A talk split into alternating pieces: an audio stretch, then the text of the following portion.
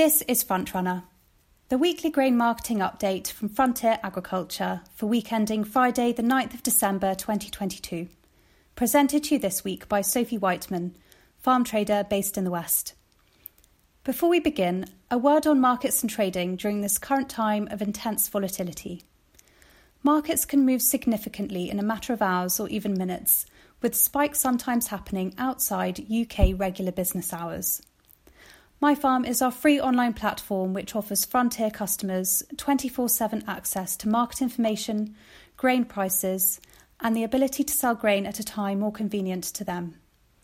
With a MyFarm account, you can see live global prices, market reports, exchange rates, and commodity pricing directly relevant to your farm, with options to set alerts and sell grain all in one place. To learn more, visit www frontierag.co.uk forward slash myfarminfo.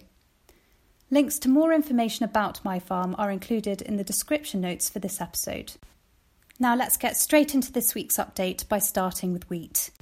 European and US wheat futures prices have continued to fall this week. US Chicago Board of Trade wheat futures fell to their lowest since the end of September 2021, and Paris wheat futures to the lowest since March 2022.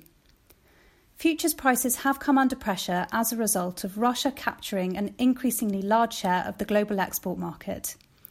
Last week, several of the world's largest wheat importers secured supplies from Russia, including Algeria, Egypt, and Pakistan. Together, they imported almost 2 million tonnes of Russian wheat. Russia is now shipping over 1 million tonnes of wheat each week and is estimated to have shipped 4.5 million tonnes last month.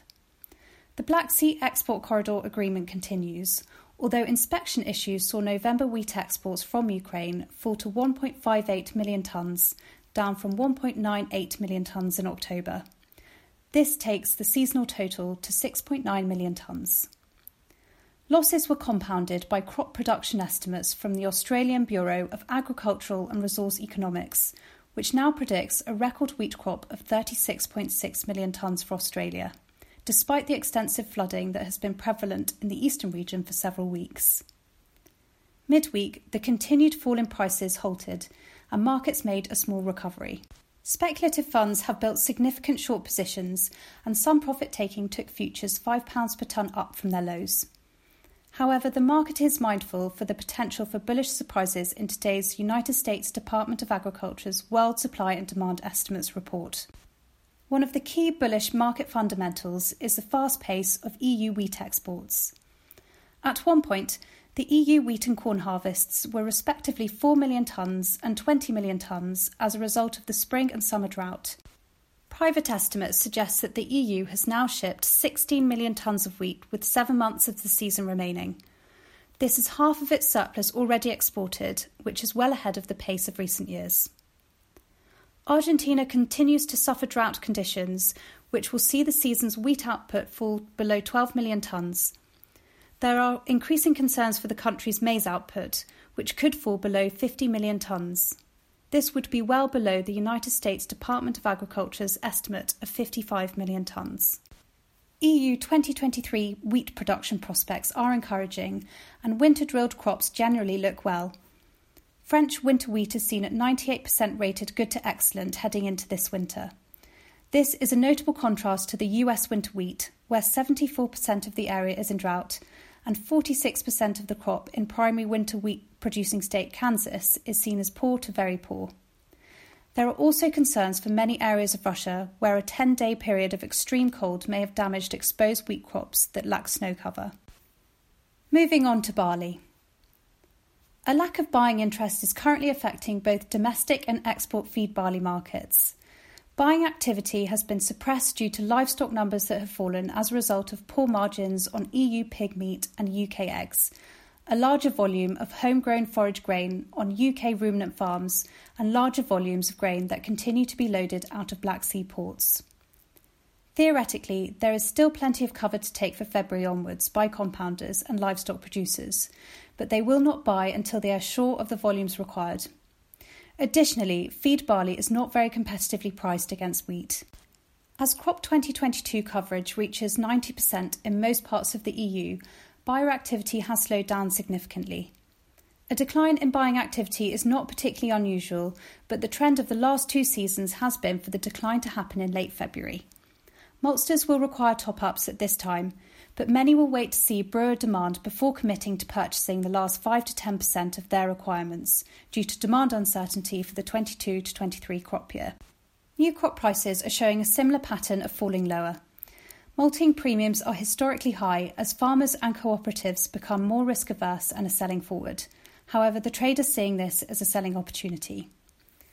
The Agriculture and Horticulture Development Board's Early Bird Survey has predicted a lower spring barley area in England and a return to more average yields and pass rates in the EU. With fertiliser less available and more costly, and with malting barley at relatively high forward premiums over feed spring barley, planting malting barley is an attractive proposition for any land not yet committed. Your Frontier farm trader can offer a range of marketing options once decisions have been made for final spring cropping. Looking at oilseed rape now. This week's movement in domestic rapeseed prices were relatively reserved, whilst elsewhere in the oilseed complex, price movements have been sharp and directional. In the soybean market, the news of China easing some of its COVID 19 restrictions following protests gave the market the confidence that there would be significant demand increase and subsequent price rises. In combination with this, conditions in Argentina for planting soybeans are not getting any better, with the country seeing its worst statistical drought for 50 years. Canadian canola gains significant strength on the back of an estimate from government agency StatsCan, which sees the Canadian crop at 18.1 million tonnes. This compares to the market prediction of over 19 million tonnes. The estimate strengthened canola prices in the Canadian market but did not filter through to European prices, which remain virtually unchanged on the week as the market wrestles with plentiful supply situation from domestic and Australian origins. Rapeseed production has exceeded early estimates, which means the market could see some decline in prices in the months ahead. Prices are currently equal to those seen in January 2022 at a time when the old crop supply looked tight. And finally, I'm going to finish this report by taking a look at the fertiliser market.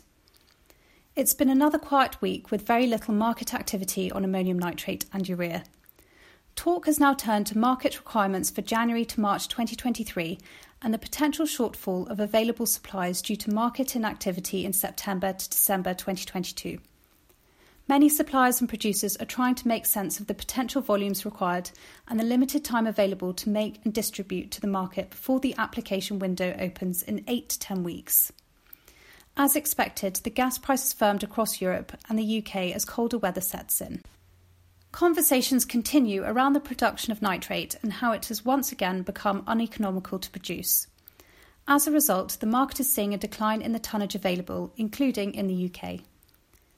India may come back to the market for more urea pre Christmas, but has not yet cited its requirements.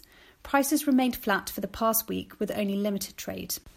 In terms of liquid, with cropping areas now finalised, growers are encouraged to review their requirements for spring 2023, taking into account tank fills tonnes already delivered.